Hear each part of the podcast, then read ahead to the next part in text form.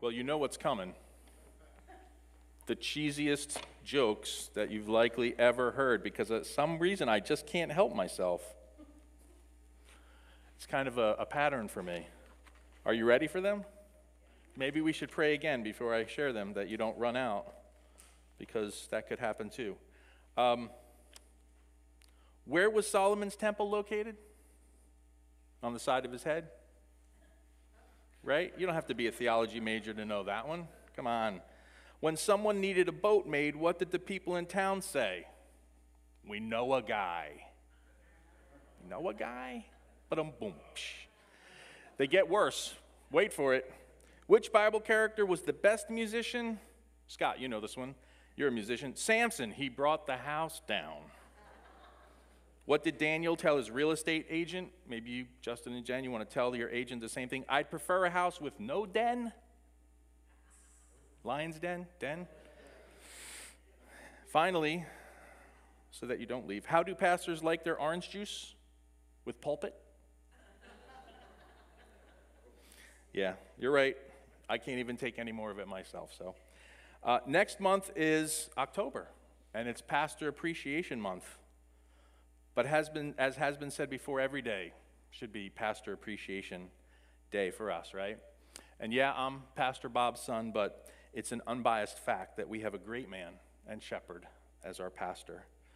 Perfect? No, of course not. But a wonderful man. He's been serving faithfully here in this place since 1979. And he's been our pastor for nearly a quarter of a century. So, in preparation for Pastor Appreciation Month. Do I have your permission to start early? Yes, good.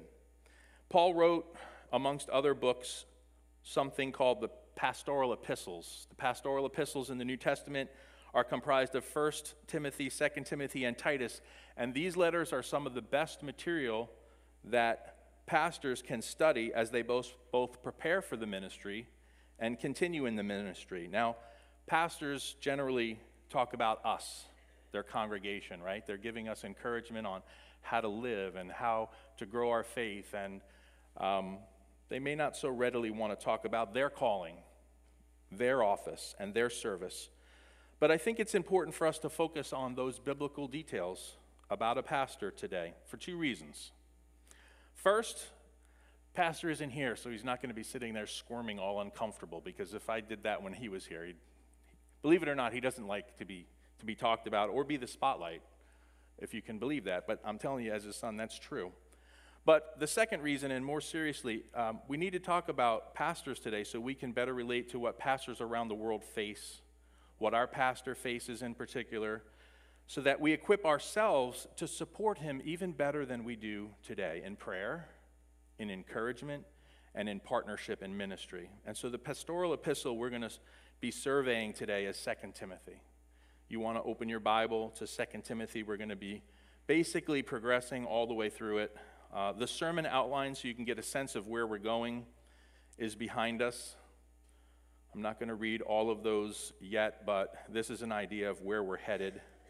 And let's ask the Lord to, to bless our time together. Father, thank you for pastors. Thank you for each calling that you have on the people's lives that are here. But today we're thinking about the calling of the pastorate. Um, it's a high calling, Lord. It's a special calling. Um, pastors are so significant in our world, despite our culture maybe seeing them as less significant than they truly are. And so, Father, I pray that from your word today we would learn some of the unique challenges that they face, some of the challenges that they face that are common to the entire congregation. Um, and that today, Lord, you might uh, equip us to partner more closely with our pastor and ministry. And we love you and we thank you for that in Jesus' name. Amen. So here's some background on this letter, 2 Timothy, that we're going to study today. 2 Timothy is Paul's final writing. It is his last will and testament, and it is penned somewhere around 68 AD. He is writing from prison to Timothy, Paul is. Uh, and Timothy is his spiritual son, with the goal of giving advice to Timothy, comfort, exhortations, encouragements, and warnings, because at this point, Timothy is a young pastor. Paul's friends have abandoned him, he is in close confinement, and tradition tells us that Paul is soon going to be beheaded by Nero. We first met Timothy as a young man in Acts 16. His mother was Jewish and his father was Greek. Timothy came to Christ under Paul's ministry and spent considerable time with Paul as a result. Timothy accompanied uh, Paul on his tour through Macedonia, but remained in Berea with Silas when Paul continued on to Athens. We see Timothy's name is found in the address to both of the epistles, 1st and 2nd Thessalonians, uh, as Paul sent Timothy back there to Thessalonica to visit them. Timothy ministered to Paul during his lengthy stay at Ephesus, and from there, Paul sent him into Macedonia and to Corinth. On Paul's return to Asia through Macedonia, Timothy waited for Paul at Troas. He was with Paul while Paul was in prison at Rome, and Timothy himself was imprisoned and set free about the same time, according to Hebrews 13 23. As we read Paul's letter to 2 Timothy, Timothy is at Ephesus as a pastor, and it appears false teachers, perhaps Gnostic Jews, who sought to be teachers of the law, had invaded Ephesus and were spreading their poisonous doctrine, which had to be stopped. The problems Timothy faced will also be faced by pastors and congregations today, so it is instructive to us this morning. As we get into our sermon, the first thing we're going to look at is an idea of a legacy of faith. And I'm going to uh, read first, uh, excuse me, 2 Timothy chapter 1 verse 5. It says, "When I call to remembrance the unfeigned faith that is in thee, which dwelt first in thy grandmother Lois and thy mother Eunice, and I am persuaded that in thee also. That verse talks about Paul seeing in Timothy's family a generational faith. Paul didn't only lead Timothy to Christ, but Paul must have known his family.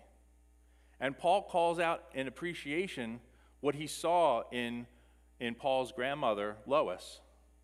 He saw faith, an abiding faith, and in Paul's mom, Eunice, excuse me, Timothy's mom, Eunice. And he says that he sees it in Timothy as well.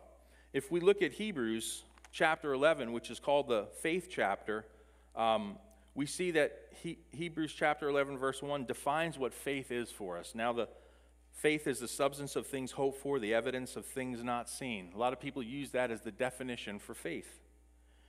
In uh, Hebrews 11, 2, it says, For by it the elders obtained a good report. Faith is pleasing to God. And when we have a faith in our life that is pleasing to the Lord, it gives us a, a good report in His sight.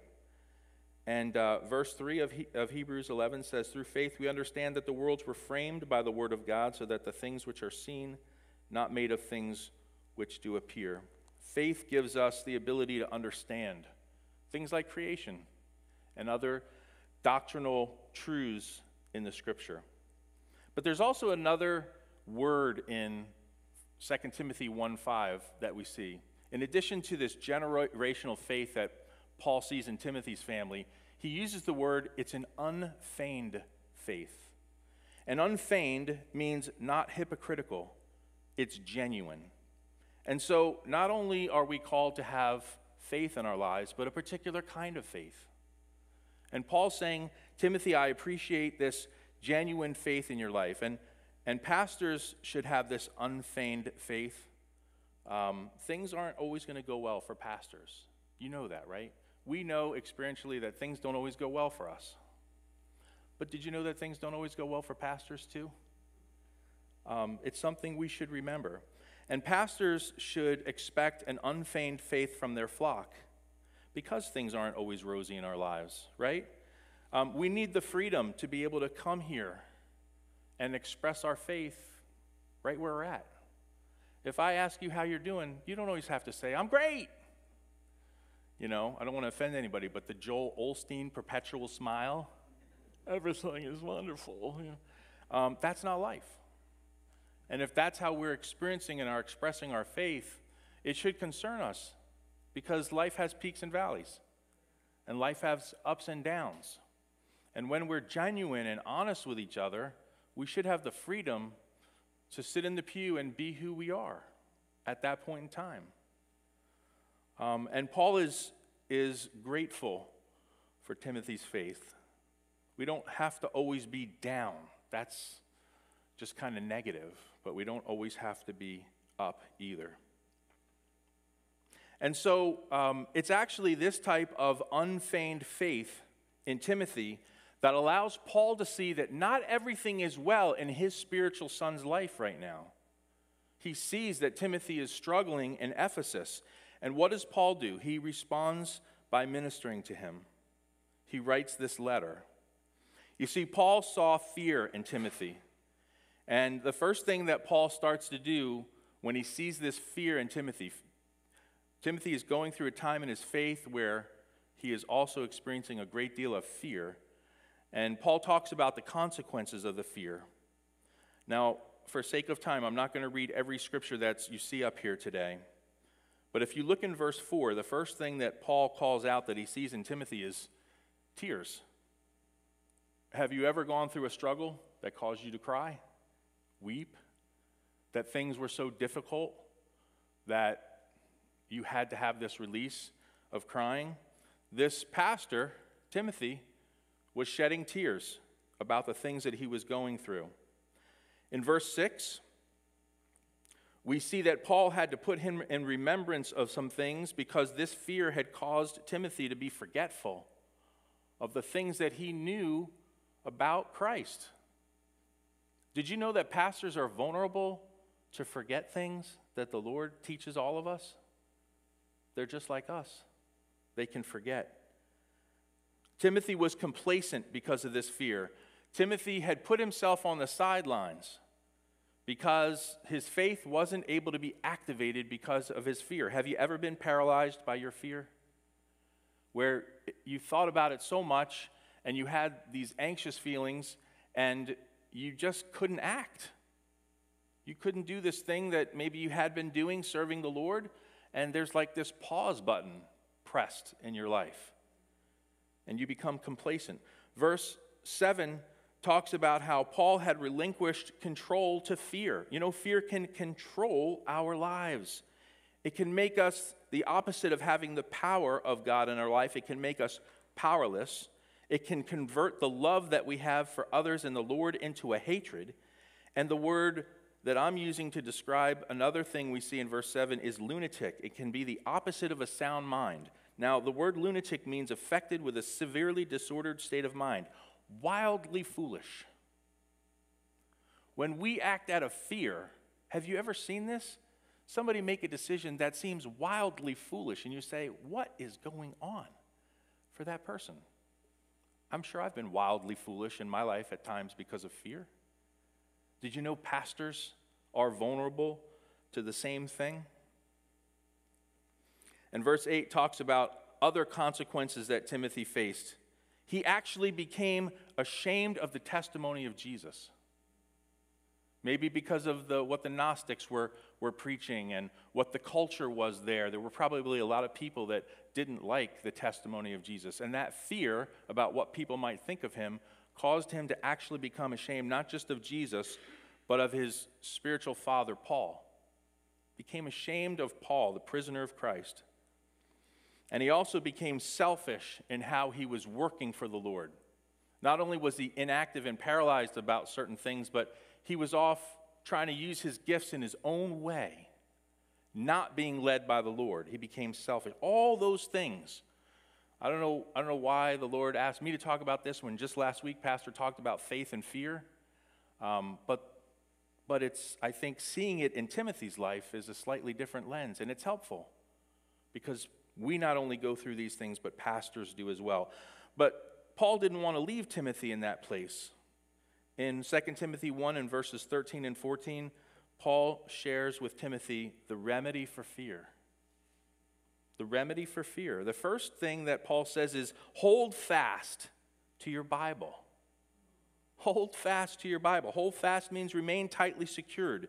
Continue to believe in or adhere to an idea or principle. Are you clutching God's word? You know, first of all, are we holding it? Is it even in our hands? And if we're holding it, are we holding it loosely, ready to drop it at any gentle breeze that blows by? Or is it truly sheathed like a sword close to our body? Are we holding fast to it? Do we know how dear this word of God is? And so Paul says to Timothy, You're afraid, but you need to hold fast to the writings. And of course, during this time, a lot of the writings were completed in the Old Testament and being spoken and still being completed in the New Testament. They didn't have the Bible that we have, right? You know that. It wasn't all finished being written yet. They were at a disadvantage. But the scriptures that they did have in print, Paul says, hold on to. And of course, the Holy Ghost plays a part in overcoming fear. Because the Holy Ghost reminds you and I that we have nothing to be afraid of. The Holy Ghost wants to replace fear with truth and with love. And I know that there's all kinds of other things that we could talk about around how to overcome fear. Some people struggle with anxiety and they take medication. I'm not a guy that's against medication and doctors. I think God's given that those things to us as helps. But you know, as a Christian, a part of how we deal with fear has to be around our faith. It has to be around God's word. It has to be in part giving ourselves over to the Holy Spirit in a different way, asking the Holy Spirit to come in and move in us. And pastors face this same challenge in their lives. They're just human beings like us. They put their pants on one leg at a time, like we do. And so Paul is convinced of this remedy that's so clear. And sometimes we say it's simple. Try it. Have we? We had uh, a lesson here at youth group on Friday that Robin taught about the Bible, and uh, it's hard to read my Bible as much as I want to and hold fast to it in that way. I don't know if you've experienced the same thing. Moving on to our next calling for pastors and pastoral duties, uh, Paul admon- or he's, a, he's appreciative of this generational and unfeigned faith in the life and family of Timothy. He sees fear in Timothy's life and talks about the consequences. He shares the remedy for fear with Timothy and then he's making an assumption that Timothy's going to move away from this fear. He's going to activate again into his pastoral duties. And then he starts to list out what's required of Timothy, what's required of pastors.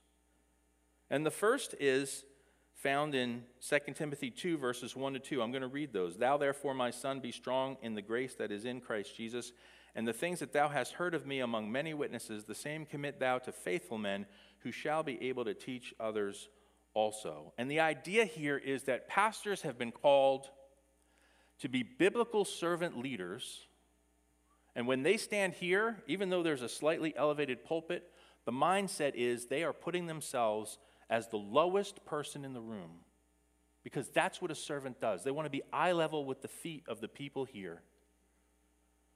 And then they want to serve in a way that equips you and I, equips you and I to live out our faith. That's why you don't hear pastor talking about what he's called to do as a pastor. You hear him focused on you and I, the challenges that we face, the struggles that we have.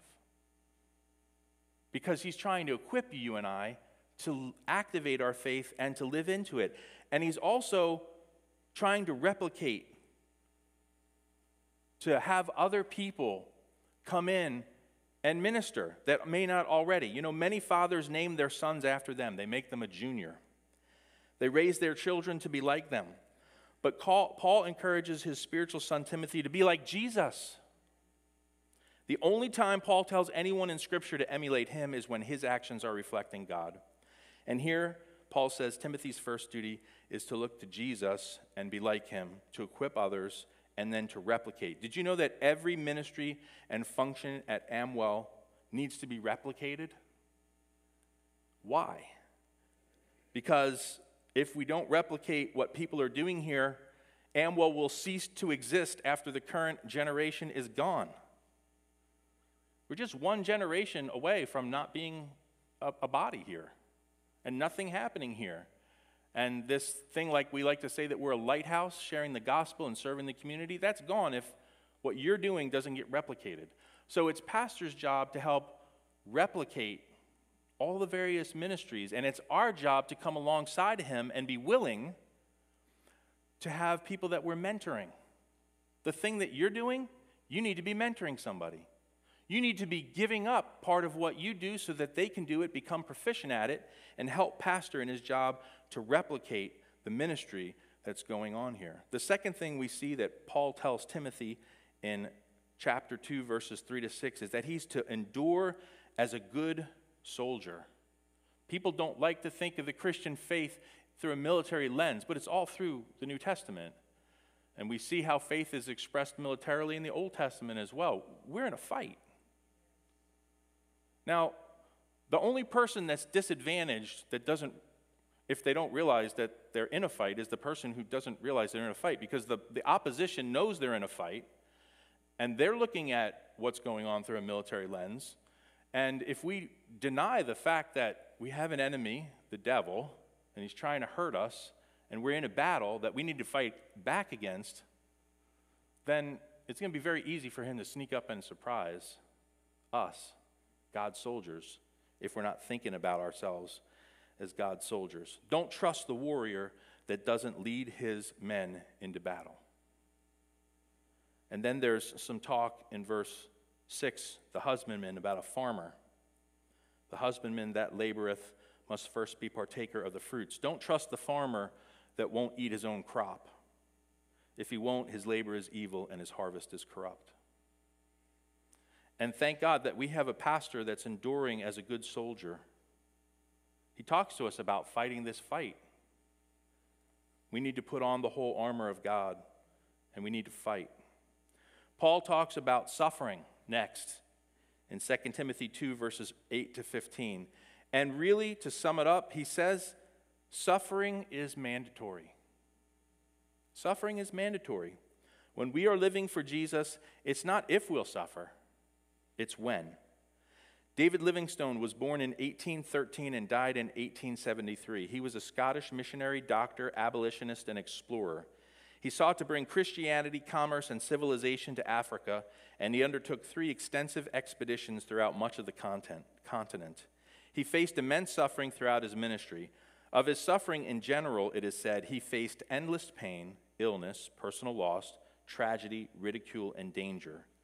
I compiled a partial list of his specific suffering, which included things like pneumonia, dysentery, ulcers, sorry to be gross, hemorrhoids, he was lost and missing in Africa for four years. And also in 1844, a woman in the village of Mabotsa was killed by a pack of lions, and Livingstone takes his rifle, goes out, and shoots and kills one of the lions, but not before it mauls him. Livingstone said about his suffering It is true that missionaries have difficulties to encounter, but what great enterprise was ever accomplished without difficulty?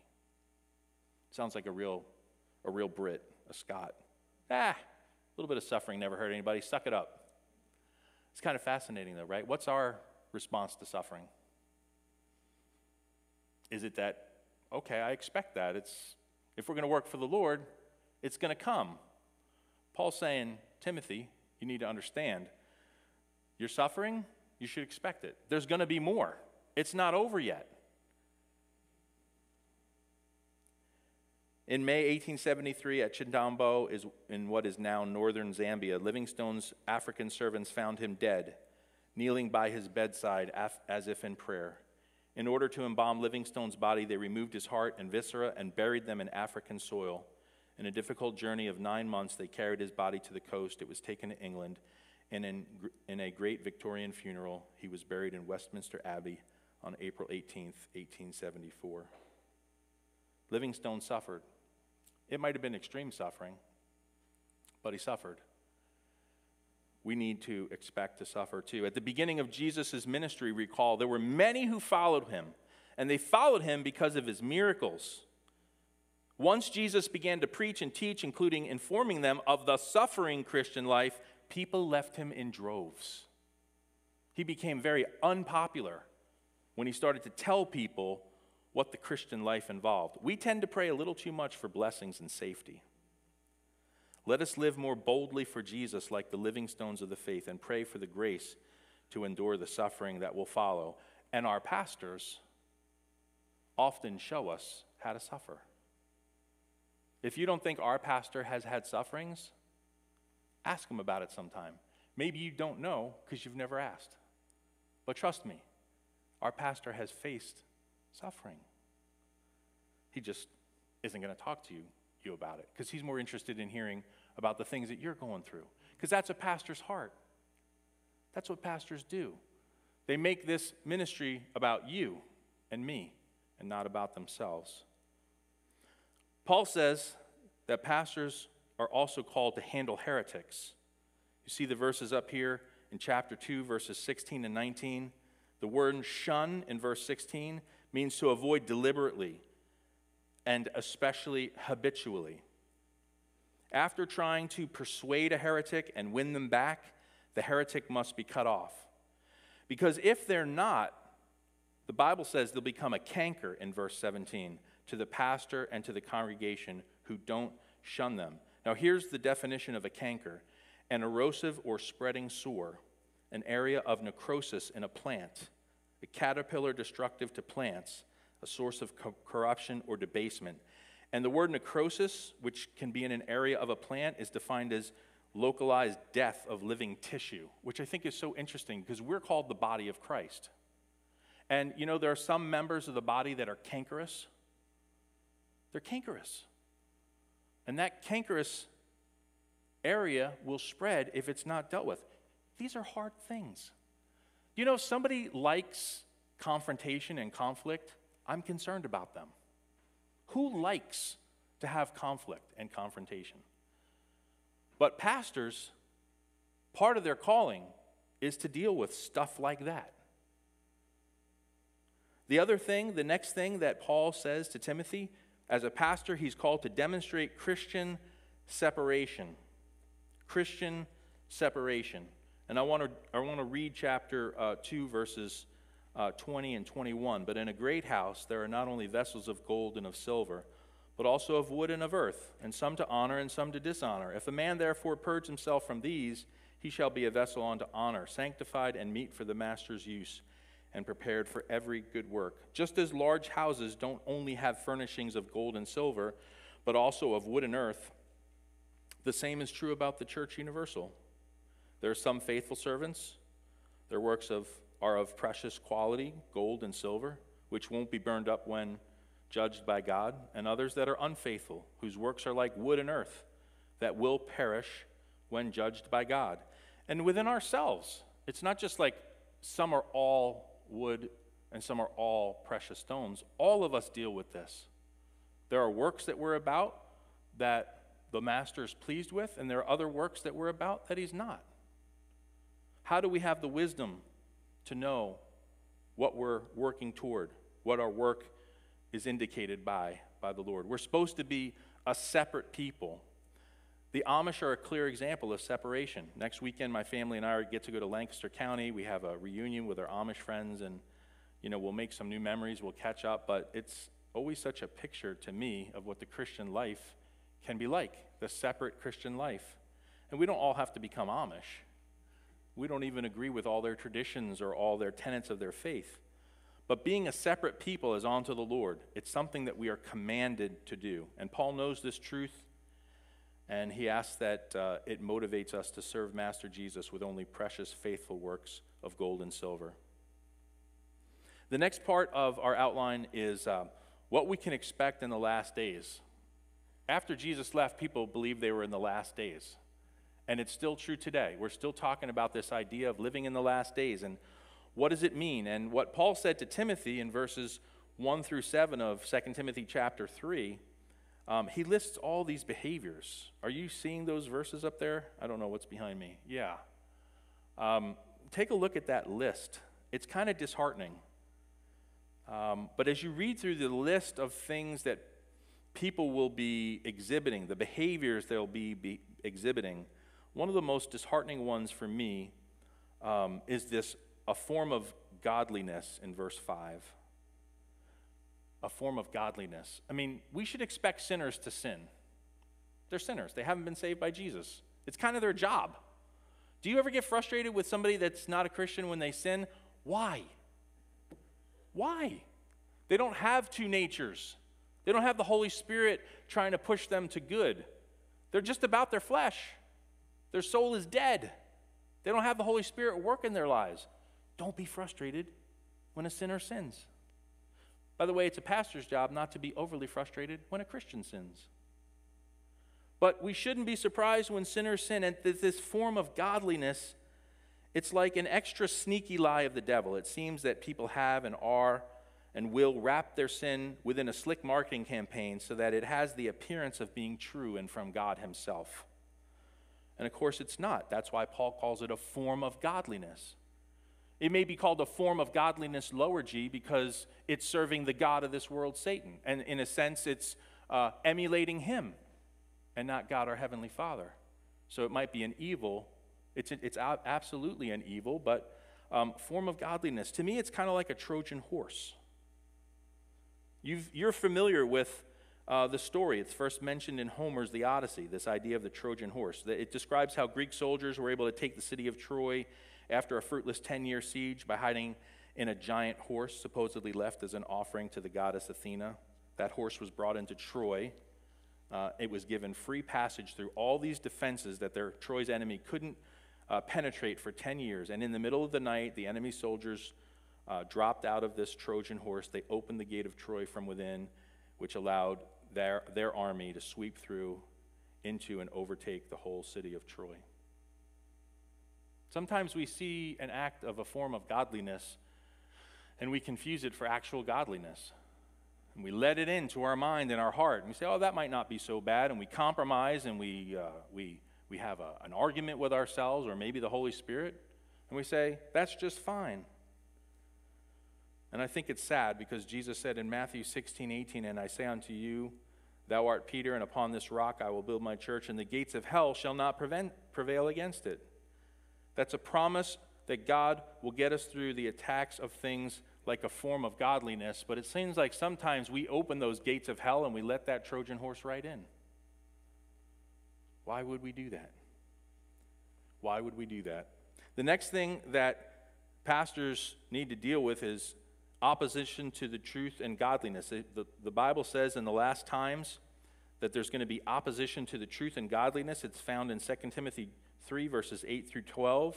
As you're reading those verses, Paul reminds Timothy that Jannes and Jambres withstood Moses. Now, these two characters were likely the Pharaoh's magicians in Exodus chapter 7, verses 8 to 13, who, remember what they did? They countered Moses' staff and serpent with evil versions of their own.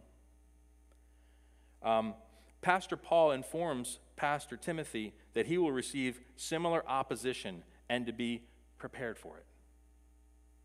Pastors have to be prepared for opposition.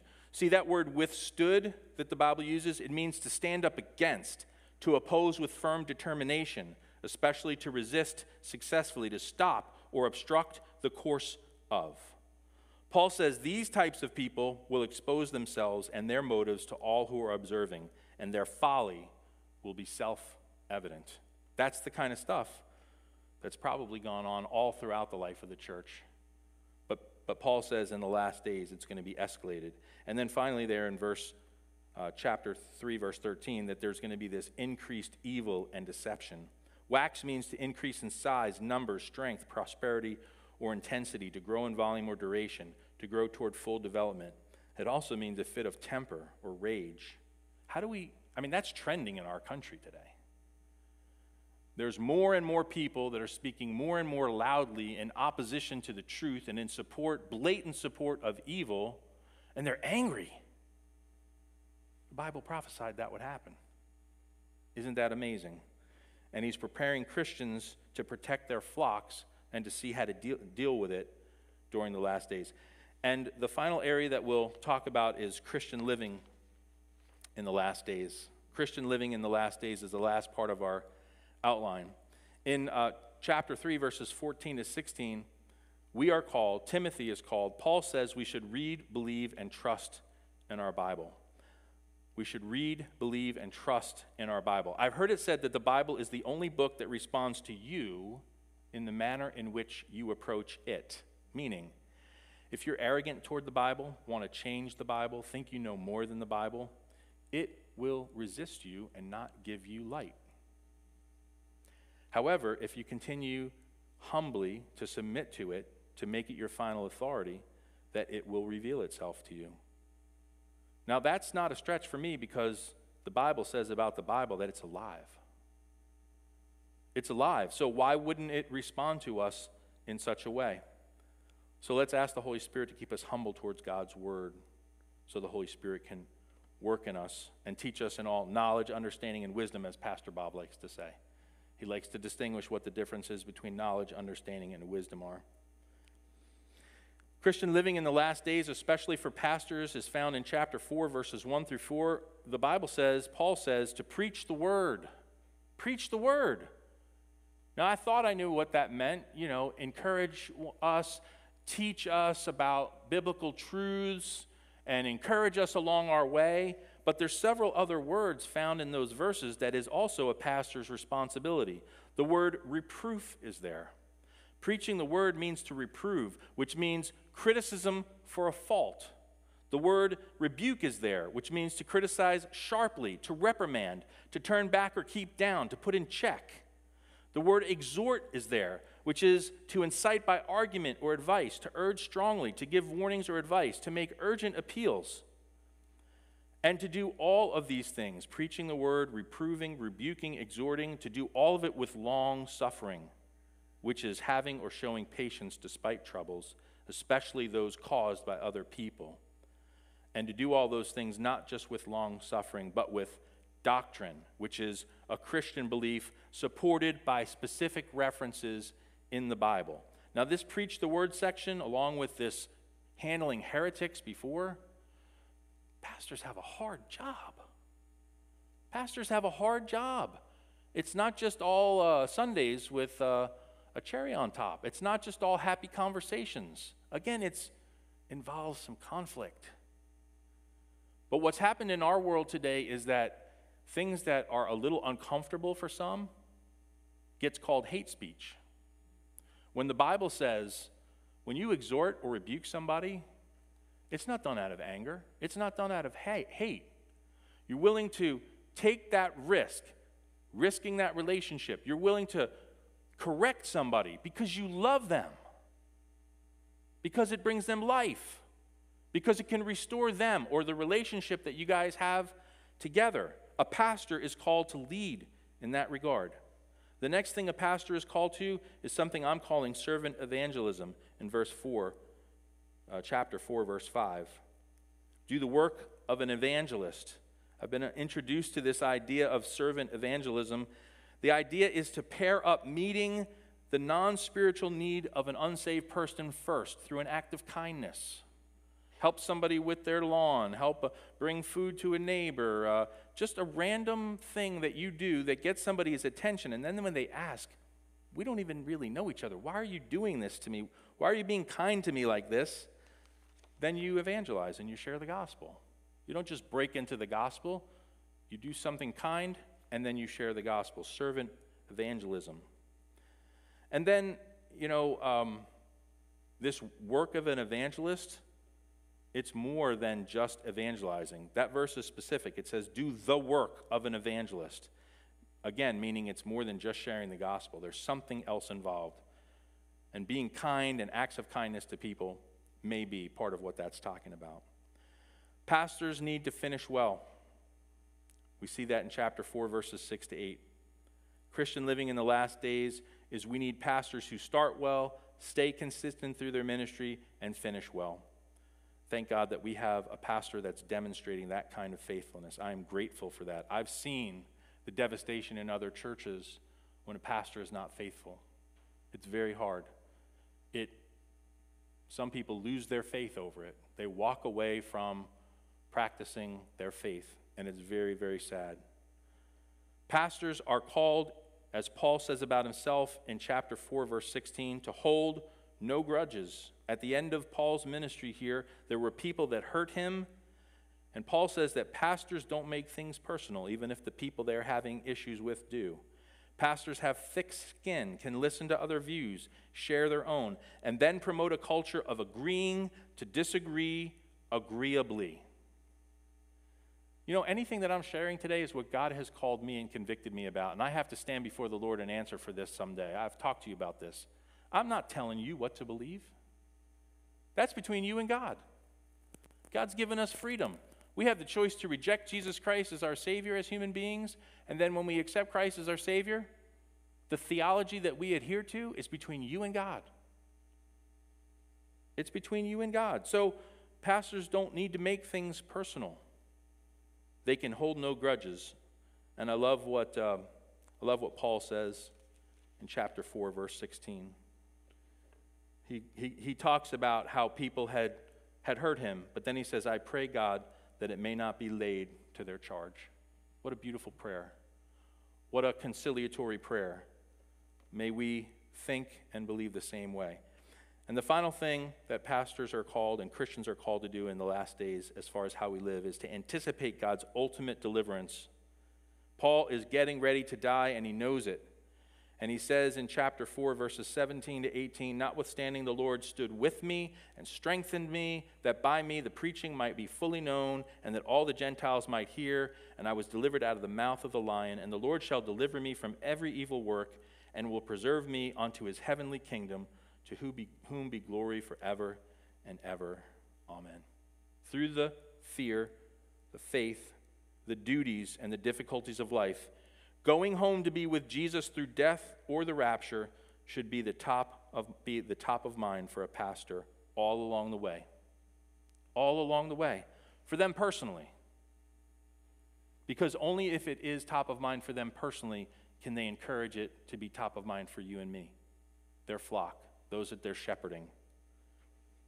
This anticipation he tries to instill in others is cultivated in his own life. And this hope that Paul is sharing with Timothy, may we be able to execute all the rich teachings that we've read here. So, in close, let's thank God that He uses us, fragile, sinful creatures, that God calls us. And remember the very challenging and rewarding call that pastors have. Today, I'm thankful for pastors around the world, for the pastors that have influenced my life, and for my dad for our pastor Bob, who has served the Lord and us at Amwell so faithfully for so long. So let's continue to support our pastor, show him our appreciation in word and relationship with him, and let us continue to be unified in love and harmony, serving each other and Jesus in this place. Let's pray. Father, today we're so grateful for your word. We're so grateful for all the different things, the topics that you have chosen to give us light about to instruct us about so that we could have help along this way in our life with all the different things you know that we would experience. I pray, Father, that um, we've gotten maybe just one thing that we can take with us from this place that will help us in our walk. We thank you for what Paul said and, and, and the vulnerability of Timothy and uh, how we read how he struggled because we can relate. Lord, I pray for our pastor today. I lift up Pastor Bob. He's working probably right now, preaching. We just pray that you're speaking through him. We pray that you give him physical strength and spiritual strength. We, give, we pray you give him endurance for this week as he's serving people, many of which he doesn't even know and have never, have never met. And um, Lord, we just thank you for giving us such a treasure. And I thank you for the treasure of the people here at Amwell, each one um, the members of this congregation, this flock, the family that we are, the friends that we are, the way that we can love each other and do life together. Protect that, Lord, and we pray all this in Jesus' name. Amen.